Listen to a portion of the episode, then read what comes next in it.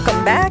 This is Kimberly Moffit filling in for Mark Steiner this morning on your source for cool jazz and more, WEAA 88.9 FM, the voice of the community. Uh, during our roundtable this morning, we have three guests that are joining us to talk about what's happening in our national news. So I have on the phone Dr. Anne McCarthy, who is the Dean of the Business School at Hamline University in Minneapolis, and, um, and also a former Republican candidate for Comptroller of Maryland. Good morning. Good morning. And I also have on the phone Bill Fletcher Jr., who is senior scholar with the Institute for Policy Studies, editorial board member for Black commentator.com and also co-author of the indispensable ally black workers and the formation of congress of industrial organizations 1934 to 1941 and author of they're bankrupting us and 20 other myths about unions. Good morning bill. Good morning and um, sharing the studio space with me is Professor E.R. Shipp, who is a Pulitzer Prize winning journalist and journalist in residence, as well as Associate Professor of Journalism here at Morgan State University. Good morning. Good morning. Thank you all so much for being here and uh, bearing with me for not having the eminent Mark Steiner at the table. Um, I greatly appreciate it, but there is uh, still so much for us to talk about um, at the national level of what's happening happening in the country or what's happened in reference to our country, even abroad. And um, even before the show began, Professor Shipp and I were having a conversation about what feels like um, the creation of a royal family running our country. And I thought we would start there just for some general feedback to that simple statement. Do we actually have a royal family running our country right now? Dr. McCarthy. No, they would have to be acting in a royal sense to be a royal family, which we're clearly not. I would say we have more a uh, family that's full of uh, what's the word when you hire your own family? Oh, nepotism. Nepotism. We have a family, a nepotistic family at the head of our country. But they have royal ambitions. I think that was the whole thing. They are pretenders to the throne. Um, you see that in just the way some members of the family carry themselves. Now, this story that broke over the weekend, where Donald Trump Jr.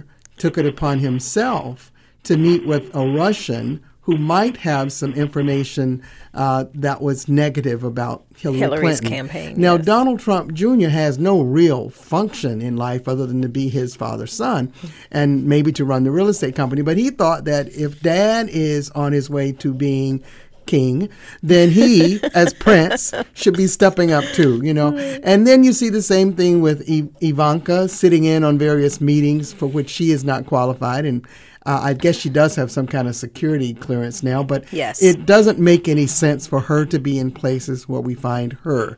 So I think that was what we said. That it's their attitude that they, as a family unit, can do what they want to do in furtherance of their goals, and the rest of us be damned. Forget policy, forget tradition.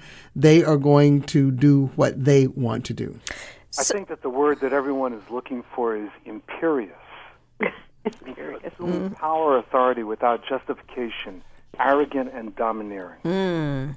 And I think that there's no better word that summarizes the this administration, its attitude, its uh, its contempt for protocol, and its contempt for the truth.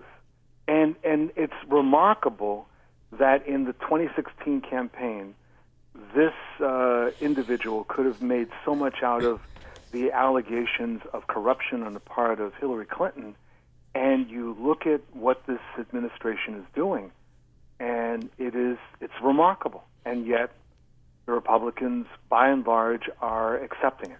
Yeah, and uh, Bill, you raise a key point, and, and we'll come back to the news stories, but I do want to follow up on, on this piece. What is it that you think has made this seemingly so much more acceptable than any other point in the history of our country? That he's a white man. Well, we've had white men, uh, many a white man before. No, but, but you see, he's a white man that follows the Gotcha. presidency of a black man. Gotcha. And see, the thing that I that I keep uh, uh, that I reiterate is that the support that Trump holds on to uh, is to a great extent based on his supporters being convinced that he reversed the greatest mistake in U.S. history, Right. that the election of a black president. So they're prepared to tolerate this nonsense, At any expense and cost. almost any expense. I think that there will be limits, but up until now, yeah, exactly.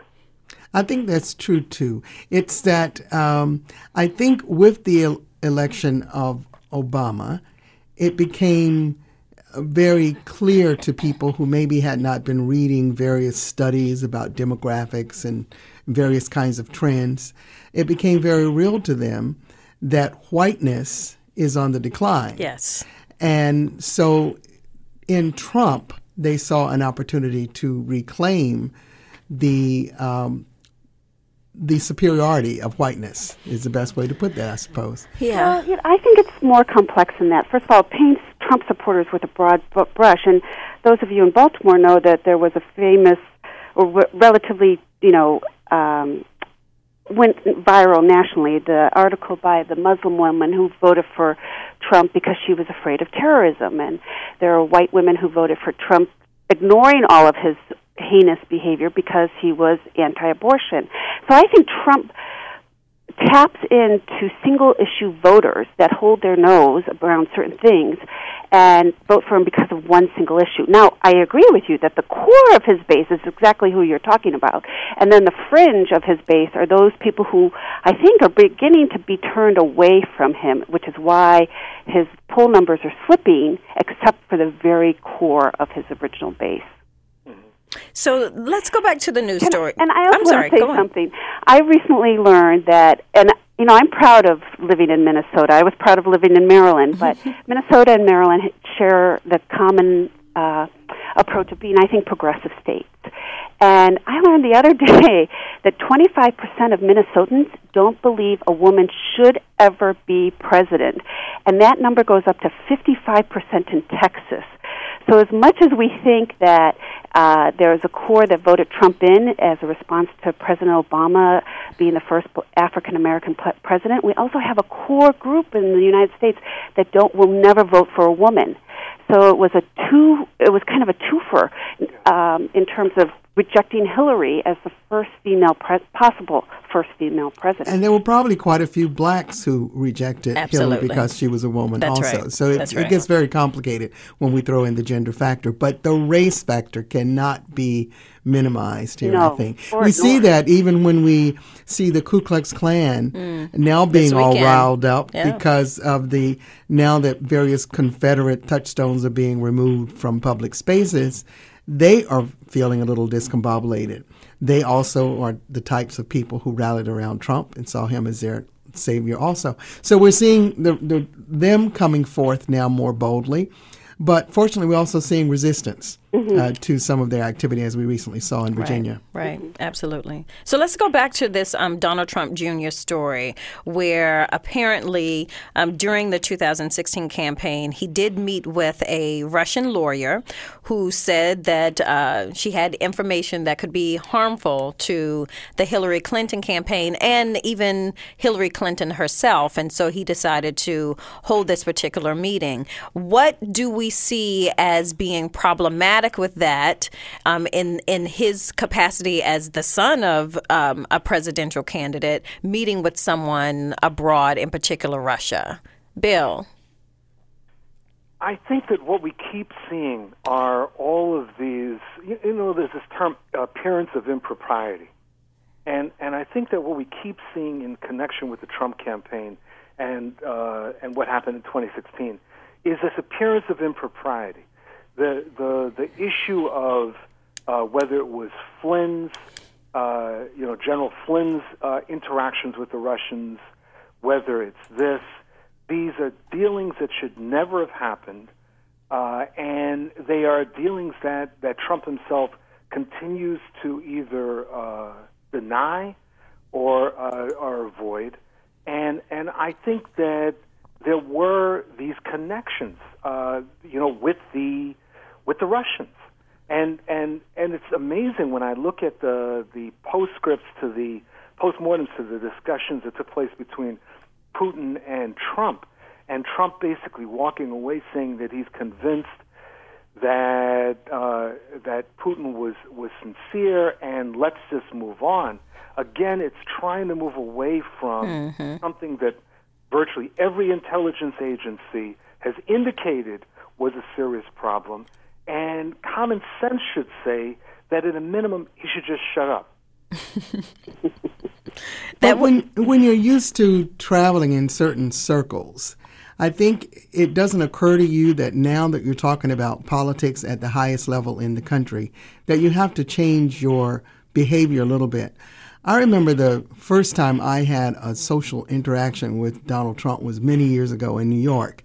And because of the person I was with, who was another power player in the city, he treated me as if he knew me. You know, the whole glad handing, how you doing, kind of, you know, so as if I were part of the circle. I could see that this is the way they just carry on when they're among their crowd. So they probably thought they're still among their crowd, and no matter what, they can still do this. So he could meet Donald Jr. can meet with Russians and talk uh, uh, government policy or political strategy with them because they're part of their circle. They can do these things.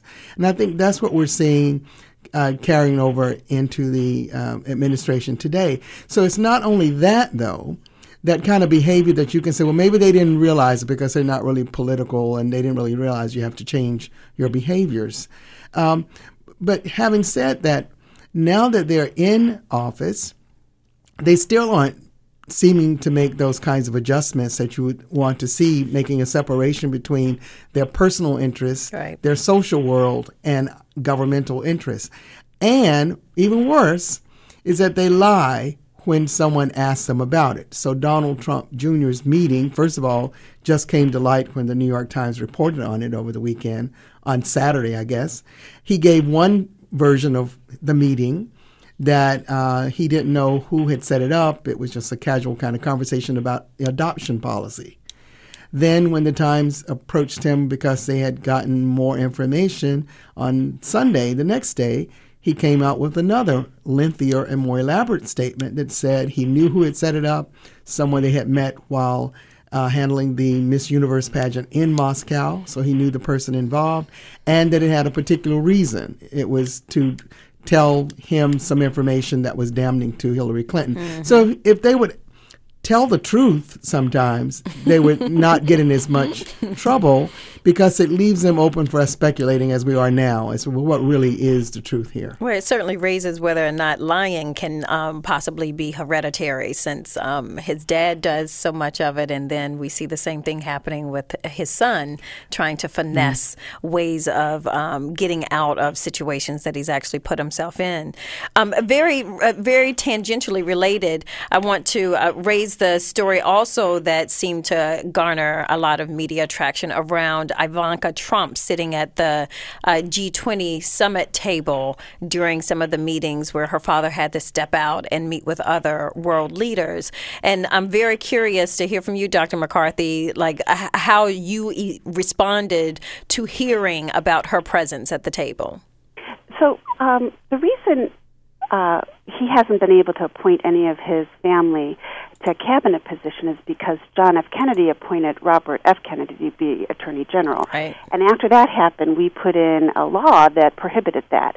I think we need to look at, Congress needs to look at another sort of law that prohibits this kind of behavior on the part of any current um, presidential family or any future presidential family because they are behaving like a real estate mogul, mogul company. really, most real estate, big real estate companies involve the family. The child takes over from the parent, like the Kushners is a great example, another great example. And my grandmother used to have a saying you put a donkey on the train in New York, and when it gets to Florida, it's still a donkey. and we can't expect somebody who's 70 some years of age to suddenly change because he's the president of the United States. Leopards don't change their spot. But the laws are supposed to be the thing that keeps him in check. And Correct, and there's no current law to do to prohibit his be he is skirting the law Yes. right now, and Yes. we need to do something about that, in my opinion. Well, and I think what's interesting is oftentimes, even if there wasn't a law um, by simple precedent that had been set um, in our national office, as well as tradition, that most presidents stayed within the realm of what they should do in order to avoid that kind of pushback. However, um, we are dealing with a person who's willing to push that those boundaries mm-hmm. and say, "I'm going to do it the way that I want to do, regardless of how it's been done in the past." Especially if there isn't any way to say I am doing something illegal. Right. See, that's what's what's very weird about this. Actually, I think that this story is much more important than people have been giving it credit for. Uh, because here you have a very open breach of protocol. Anybody that has ever engaged in negotiations, and I used to regularly do collective bargaining negotiations for unions, knows that who is at the table is pivotal in terms of whether the, whether the negotiations will be taken seriously or whether they will be taken as an insult.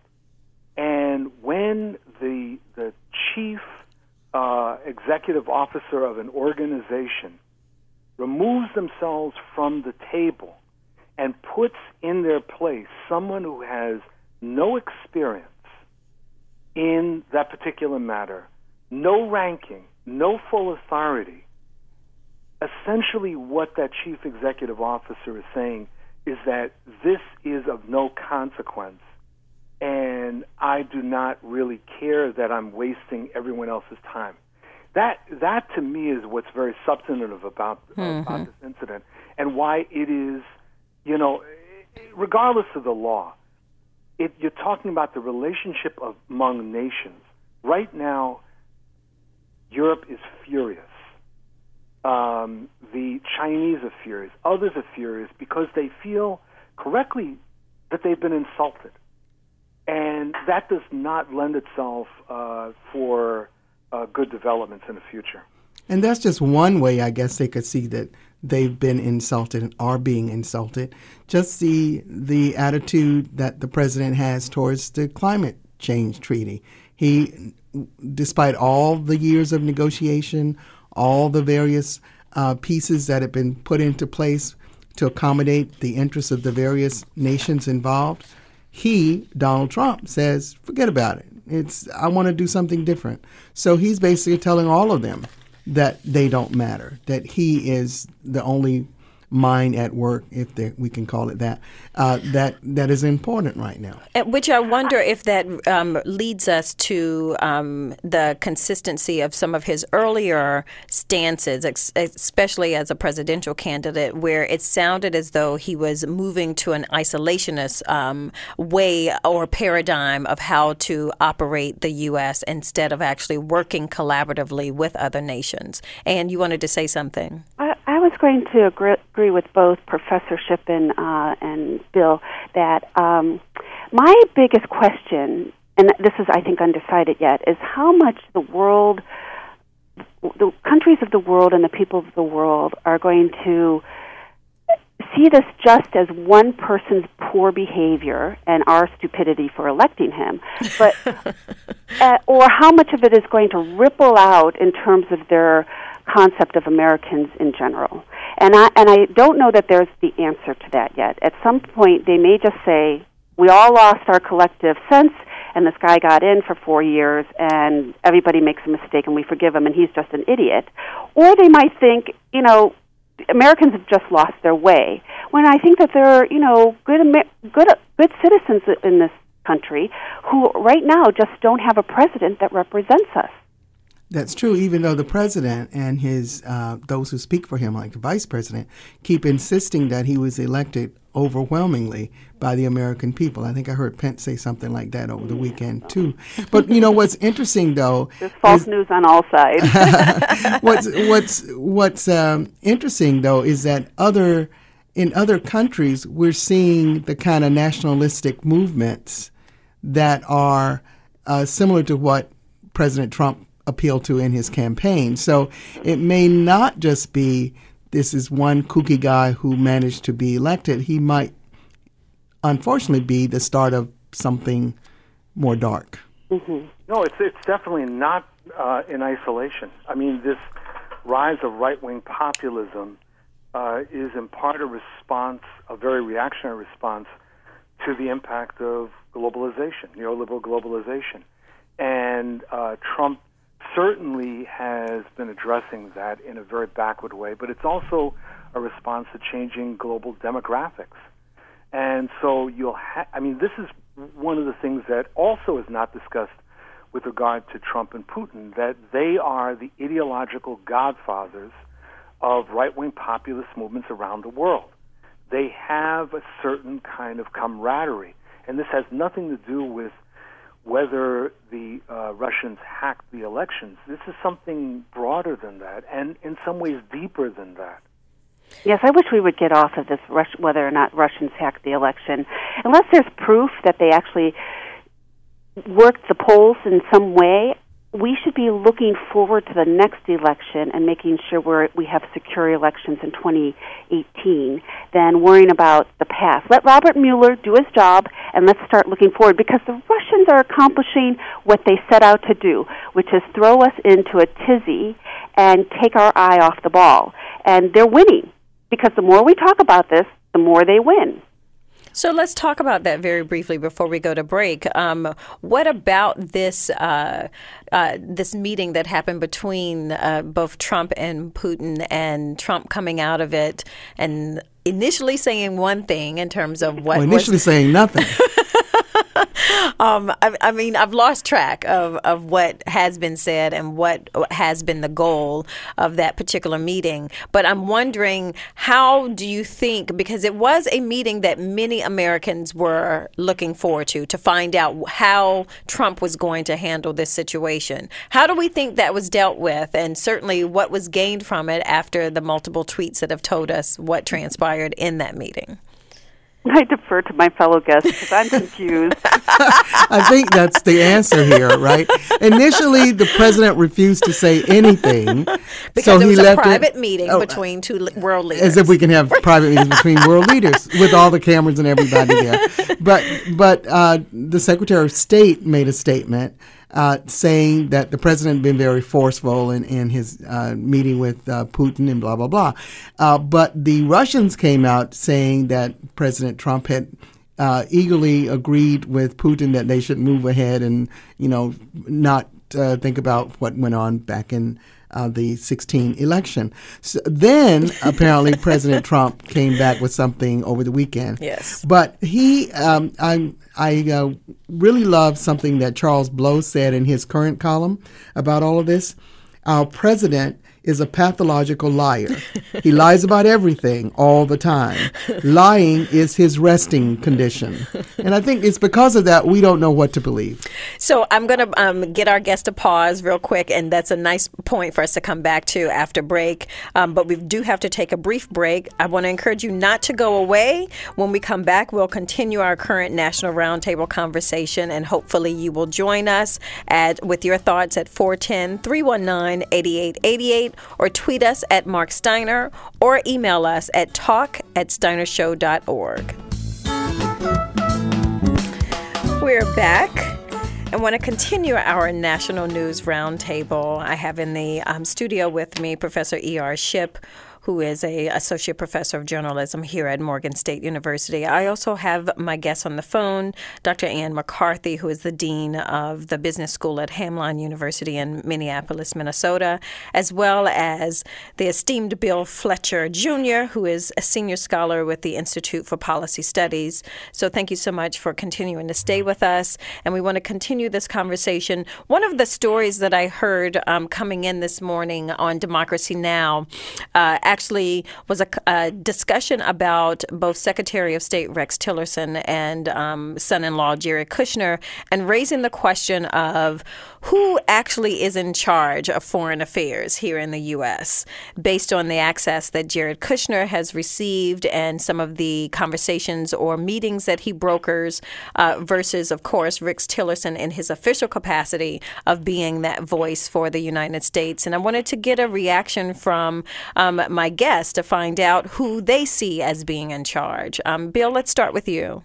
I don't think that anyone is quite in charge, and, and, and I think that what what we have to notice there's a certain style of leadership and management that I've encountered in numerous organizations where the top person is comfortable with confusion beneath them and where there is unclarity about people's roles and responsibilities, so that you have a situation with, where whoever is left standing wins. Hmm. I actually think that that's Trump's style of management.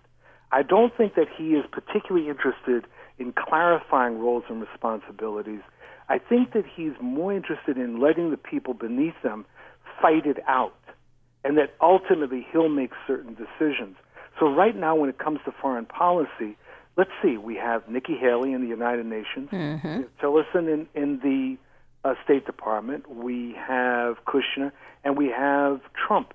And at any one moment, three of them will be articulating something different than the 4th Mm-hmm. It's it's it's it's absurd. But I think that at the end of the line, I think you have to, or in the end of the day, we have to say, yeah, it, it's Trump. That's the person to pay attention to. Except you don't know when to pay attention to him. Correct. because he can contradict himself within a matter of tweets, as we keep seeing.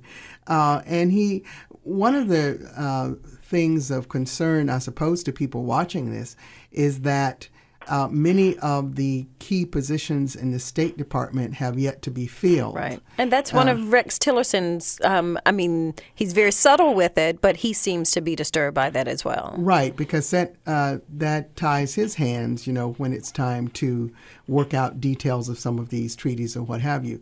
So you saw a bit of that, I guess, when uh, President Trump met with President Putin and seemed to be, uh, you know, um, good fellows.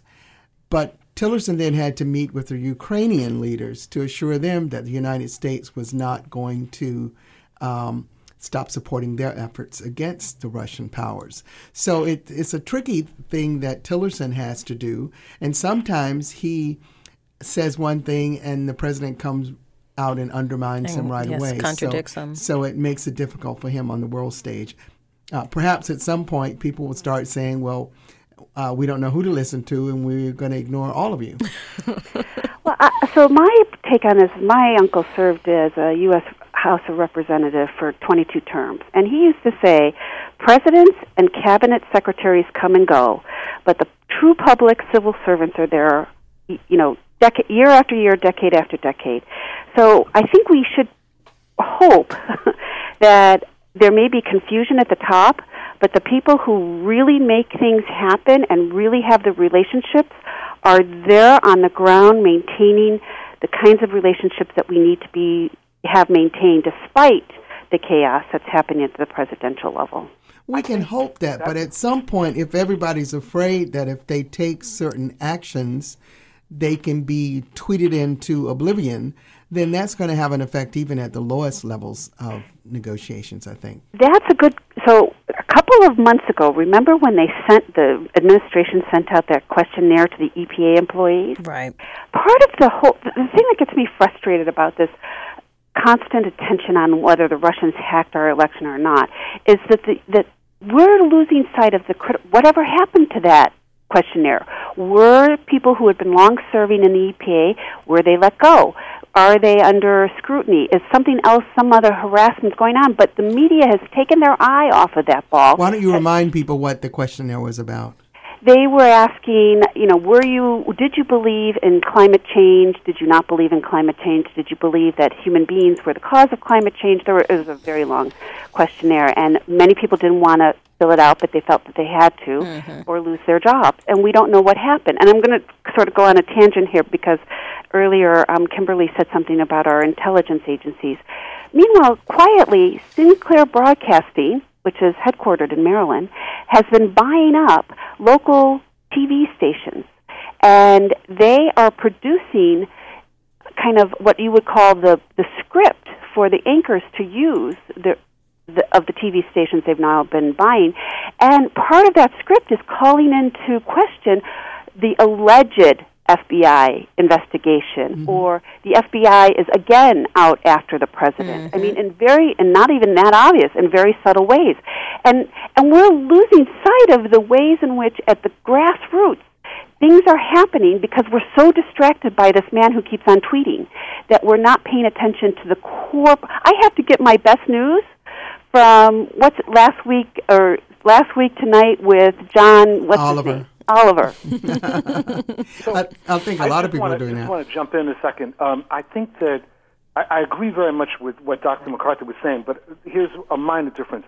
I don't think that the Russian hack is a is a hack issue is a distraction. I think that it's an incomplete part of a larger picture about what's been happening to undermine even the pretense of democracy. So you have the issue of the uh, uh, misinformation, what's called black propaganda, um, that affected the election. In addition to that, and more importantly, I would argue, was the voter suppression that took place over the last year uh, that reduced the eligible uh, voters, and that was getting very little attention. And then there's what you were just describing, which is the further steps in the centralization and rightward shift of the established media. And so, the, your point about people being distracted by the tweets, I agree with. I think that one of the things that has happened is that many of us are so unsettled with this guy in the White House who can push a button and vaporize the planet that we don't pay attention to the rest of the agenda that's being moved by the right, uh, whether it's in Congress or whether it's uh, the media centralization you were just describing. exactly.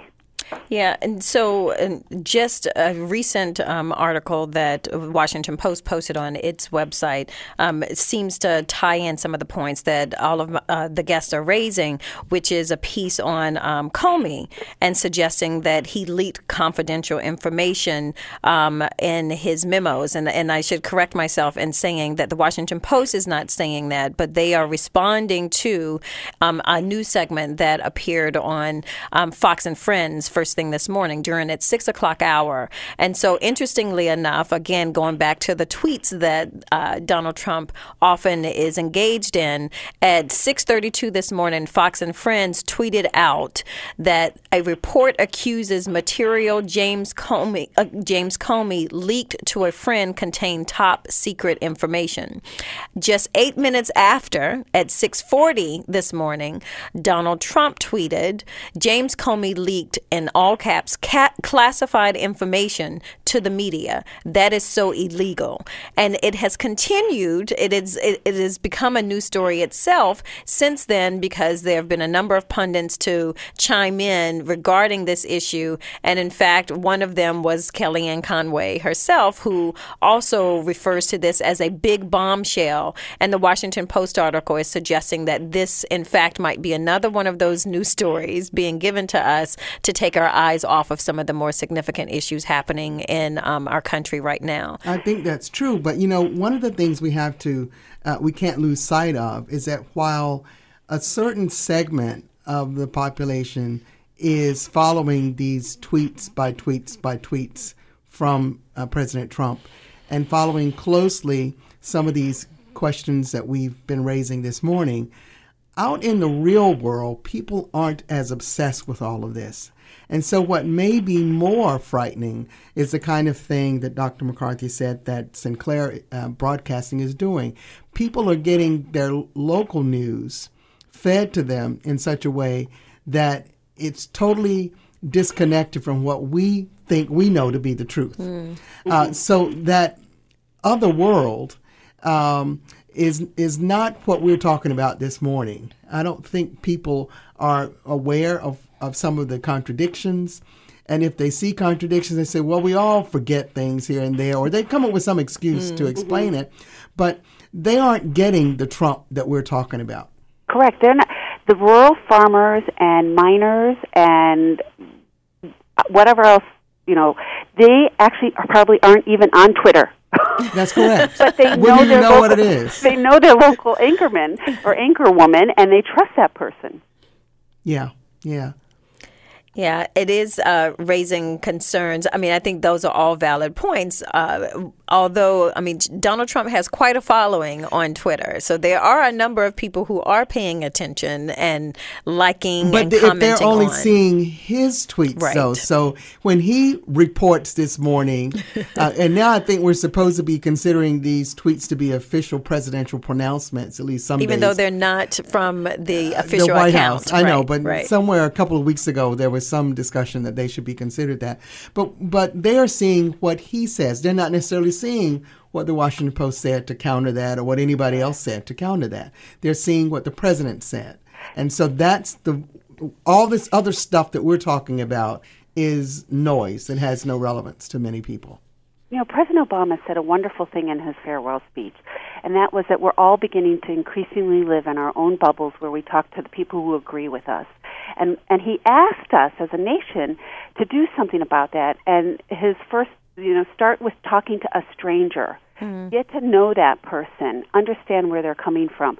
And I wish more of us would take those words to heart. That's too much work. I thought about that this morning. I was not new. This is not new. Mm. What's new is that we have the technology that makes this instantaneous. People have lived in their own world. They, if you if you look at the kinds of small town newspapers that exist, the uh, right wing radio going, uh, you know, think about Father Coughlin in the 1930s. Um, this is not new. We're acting as if this is a civilized country that has been very tolerant of multiple points of view. Think about the Spanish American War and the role of the Hearst Press in driving the U.S. into that war. There is a history to that, and it's a history that we simply cannot forget. But And I- most I people think- have never known it. That's the problem we have in this country is people are willfully ignorant, I think, of that history. Well, but I appreciate Bill's, uh, Bill's comment because uh, we've been on the air before, and he's he's pushed back on my my stance of you know we've lost civility, and he said, well, where was it? Where was it? Yeah. uh, you know, it's like make America great again. Like, when was it great? and, and what was my position in it when it was great? You know, we do have to have a reality check periodically. Absolutely, and so And there are those of us who know it but have forgotten it and need to be reminded. Um, I think this off air, uh, Professor Shipp and I were again uh, linking some of what we're experiencing right now very much um, uh, to the complicity of what it appears the media is doing around anything uh, Donald Trump. And so it reminded me almost immediately of that recent um, interaction that happened last week in well may have been a week or so ago that happened in one of the uh, news conferences that Sarah Huckabee Sanders was uh, responding to a series of questions, and she made a few comments. One being directly saying this co- constant barrage of fake news that the president was um, having lodged at him, and it was in fact uh, Brian Karem, who's the editor of the Montgomery County Sentinel, which is a small newspaper outside of uh, Washington D.C., who was bold enough, and I am using that word strongly, that he was bold enough to interrupt Sanders and to say that she was actually fanning the flames against the media by those types of comments. And I want, I wonder if you all want to chime in on how is the media handling uh, what we hear from the White House, and are we complicit, or are we finding ways to demonstrate resistance? Bill, you want to start? Yeah, both. I'd say both. Okay. I think that the mainstream media was complicit in the rise of Donald Trump. That had the mainstream media when he uh, when his campaign was getting off the ground, or even earlier with the birther movement, had they come down like a ton of bricks, I think that there would have been we'd be looking at a different situation. So I think that there's been complicity. I think that Trump was looked at as a, an interesting means to increase ratings, et cetera, excitement. Uh, that was a big mistake. At the same time, there is pushback within both the mainstream media and alternative media, and I, and that gives me uh, grounds for hope. I mean, you have uh, institutions like the Washington Post and the New York Times in the mainstream category that have really gone out of their way to expose the, the lies and duplicity of this administration. You see a lot online uh, in in the alternative media, and I think that that's going to be that's very important. What I think we have to understand, though, is that for the core Republican voters, and uh, and particularly the core uh, Trump voters, none of this means anything, precisely because of that bubble that you were describing earlier, this delusional bubble within which that segment of the electorate operates. So the critical thing is going to be not trying to win over those folks, but to win over people that are more in the middle. Mm-hmm. Uh, that actually can be influenced because those in the delusional bubble will only shift when that bubble itself collapses. And so, what is that bubble, though? The bubble is a self generating mechanism that, uh, that creates um, a, a logic of irrationality. And basically, what it does is that it reiterates false information. It uh, it denies the ability for alternative explanations, and uh, and it is something that that is strategically, I would argue, um, situated in not just in communities, but in in places where people hang out. Like you, the notice that you know uh, in sports bars, what do you see? You see Fox. Uh, in many establishments, there's a presence of Fox. The so things uh, things like those like that they basically help to create an environment where alternative actual information and alternative points of view are are simply inaccessible and that's what I'm saying. The people that are trapped in those bubbles right now, we're not going to be winning. We we don't have access to them. Yeah, and it's it's uh, it's that, but it's also the fact that they are being told by someone in whom they believe not to trust those alternative sources. So they don't necessarily know that those sources exist, and where they do know about it, they're being told that they're untrustworthy there. I'm encouraged by the fact that the New York Times and the Washington Post, among others, now have um, fact checking squads, and they regularly will point out where the president has not told the truth. Uh, or has flip flopped. Or has changed his mind yeah. in many ways. So a certain segment of the population now knows that, but that core group that you were describing will never know or trust that information. What's interesting too is an attempt by some media to educate all of us uh, on what the other side is saying. So I noticed that the Times now has a regular feature where they uh, run uh, excerpts from conservative or right wing commentary on whatever the particular issue is. I wish more people would do that uh, and at least give all of us an opportunity to see um, that there are some some different points of view.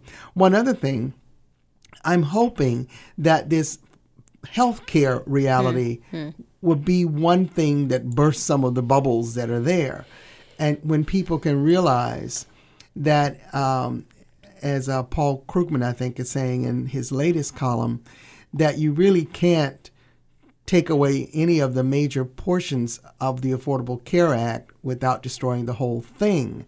And I think as more and more people who are Trump supporters and also dependent upon health care realize that what they're being fed is not the truth, uh, maybe they will be willing to start considering some alternative points of view.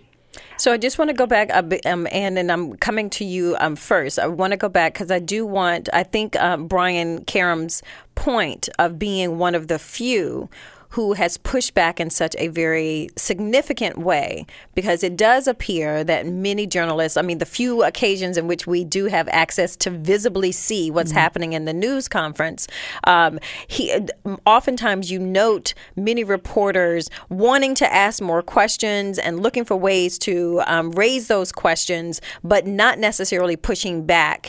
And one of the direct quotes that um, one of the statements that he made during his pushback is he said to her, um, You have been elected to serve for four years at least. There's no option other than that. We're here to ask you questions. You're here to provide those answers. And what you just did is inflammatory to people all over the country who will look at it and say, See, once again, the president's right, and everybody else out here is fake media. And everybody in this room is only trying to do their job. And your response? Well, I agree with Bill that this the media could have done something different other mm. than treating Donald Trump as a way to sell newspapers and garner, you know, supporters for commercial airtime because they, in some ways, became hooked on him like crack cocaine. now, I will say this for the media, and I'm and I, it's it's just like Donald President Trump had his first hundred days, the media had its first hundred days, and I think that it just collectively and individually did not know how to respond to somebody who was acting so irrationally, and and and they kept on thinking, hey he's going to start being presidential. Somebody's going to get a hold of his, you know, keep him on point or keep him on, you know, keep him off Twitter. Keep him off Twitter, and it hasn't happened.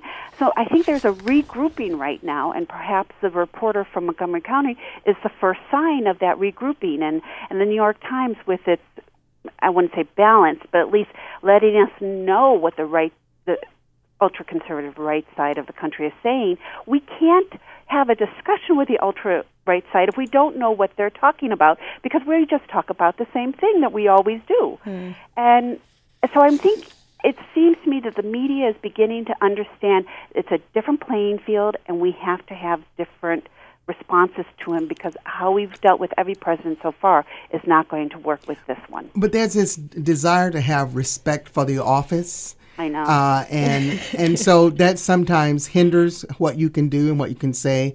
So the Montgomery County Advertiser is that the name of the paper? Um, uh, Centennial. Centennial. Uh, well, that reporter could have said something there because he had less to lose, perhaps, right.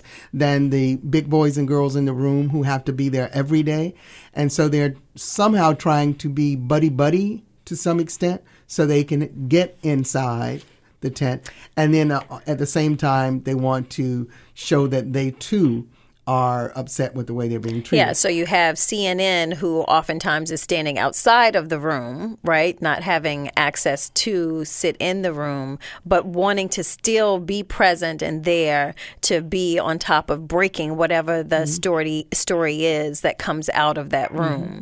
And so instead, there isn't this opportunity for so many uh, reporters to say we're not participating in this. This is not how we're doing news and rather they sit hoping to be that news call organization. Got your hand over there. Please call on me. Please call on me. hoping what they to should be. do, what should they should think about, is doing a version of what Clint Eastwood did in the Republican convention when he had that chair that was oh, that no one was sitting. Right, right. And I think that the media needs to do a version of that. It basically needs to demonstrate to the public that this is an administration that is shutting down on democracy, that is shutting down on the truth, is lying systematically, will not respond to legitimate questions that are being posed. And sometimes that has to be demonstrated visually. But I think the fear is, I mean, I think Professor Shipp is right that everyone is worried about whether or not they will miss out on something. And so even if even if there was this opportunity for the press to walk out and leave Fox News and Breitbart in the room, what then does that leave us with in terms of access? Planet. This is a big planet. There's a lot that's going on. Absolutely. And, and one of the things that I find really unsettling is when I turn on liberal media like MSNBC and CNN and I hear the same story repeated again, again, and yet again for hours, just different interpretations. And there's so much else going on on this planet That is very true. right? And and and we get we get stuck. So they're worried about getting access to this idiocy coming out of the White House, Because it makes money, though, Bill. right? But there are other things that can make money. Yeah. I agree. Yeah, agreed. So I would say this because I know we're uh, towards the end of our hour. This reminds me of a, a marriage on the rocks, and neither side can heal the marriage if they're intent on proving to the other side that they're wrong. And it's not about each other's sort of intellect. It's not about the intellectual capability. It's about the heart capability of understanding where the other side is coming from emotionally and realizing that you know, feelings are neither right or wrong. They're feelings. And if we don't acknowledge each other and how we're feeling, there is no hope for us to be able to get to the other side. And, and when I'm saying that is because if you listen to some of the people who live in rural America, they, a couple of years ago, one of them said famously, keep your government hands off my Social Security. Well, they don't understand that that is the government. But you could substitute anything there. Keep your hands off of my Medicaid. Keep your hands off of my Medicare. Keep your hands off of my farm support. They don't under rural America does not understand the extent to which they are subsidized and Right. helped by the federal government. At the same time, they're anti-federal government, and so something is broken there. And and I'm going to go back. I think Bill said it.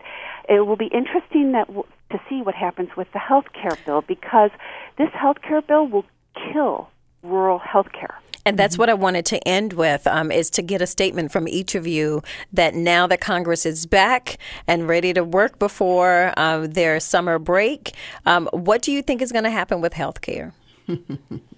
I don't think it'll go anywhere. So Well- they're going to be stagnated. I think that there will be enough Republican defectors, and they will not get enough uh, Democratic defect or you know converts to get a majority. But you know what's really interesting now is uh, McConnell, Senator McConnell, is now saying that he may have to stoop so low as to actually talk to Democrats and come up with a bipartisan way forward. Now, isn't that kind of ridiculous that that wasn't the starting point in the first place? But maybe we'll begin to see something because, as you mentioned, about 10 Republicans now, I think, are wavering. Yes. well, if all of your friends. I'm definitely afraid that the Republicans will pick Trump's option of just simply at this point Repealing. repealing. But McConnell has rejected that himself, I think. So that's going to be interesting to see if maybe it, this is one thing on which they take a stand that's a bit different from what the president is saying. And even the House is the House, the reps in the House are not willing to just repeal at this point. Not a majority, at least. Yeah, why go through this agony again? Once you're in the middle of it now, just do the whole thing one time. And what will vote, what will voters voters say to that? I mean, there Well, will we're be, hearing what they're saying in some of these uh, town halls. Very That's why few. so many Republicans are wavering. They went Right. home over the July 4th weekend and got an earful. Right. Those who were brave enough to have town hall meetings. Some went into hiding, and that's become news too. So we don't see anything um, happening with uh, health care before August. Nothing definitive for sure. This will not be passed. I mean, that we're talking about something that we had hoped, um, or at least the Republicans in Senate hoped would be passed before the July 4th break. And They- now we're saying Hmm. that's gone kaput and we're even further away from an opportunity to pass. Not only that, Only I only bet on sure things, and at this point, I'm not prepared to say that something can't pass. These the the the lack of honor and integrity on a part of these Republicans knows no bounds. They do sound good on the Sunday talk shows, though. I mean, Senator McCain is all over the place most of the time, but when he's on the Sunday talk shows, he's the one who sounds like the voice of reason among the Republican Party. And then when it's time to do something, it's like, okay, Senator, which senator woke up today? Because um, so it, uh, you're you're right. We can't for sure say that those ten senators who are now more or less saying they're not willing to vote for this, maybe they will find something in the negotiation strategy to persuade them. But I don't think anything will happen before the summer vacation. Okay. I would have agreed with ER if we were talking about the House and the Freedom Caucus and the Tea Party there, but those two entities do not have as much power in the Senate. And I think that there are reasonable middle of the road senators that will not vote for this still. All right. Well, I want to thank my guests for joining me this hour discussing the National News Roundup. Dr. Anne McCarthy, for the Dean of the Business School at Hamline University in Minneapolis. Thanks so much for being with us. Of course, uh, Bill Fletcher Jr., Senior Scholar with the Institute for Policy Studies and also editorial board member of blackcommentator.com. Thank you, Bill. Thank you. And of course, Professor E.R. Shipp, who is Pulitzer Prize winning journalist and journalist in residence and associate professor of journalism here at Morgan State University. The Marks, I want to remind you that the Mark, Steiner Show is brought to you by MECU, Baltimore's credit union, offering a full range of financial services. MECU, Baltimore's credit union, is helping its members and its community prosper. When you invest in yourself, MECU invests in you. More information at www.mecu.com. I'm Kimberly Moffit, guest hosting for Mark Steiner today. Thank you so much for joining us. Take care.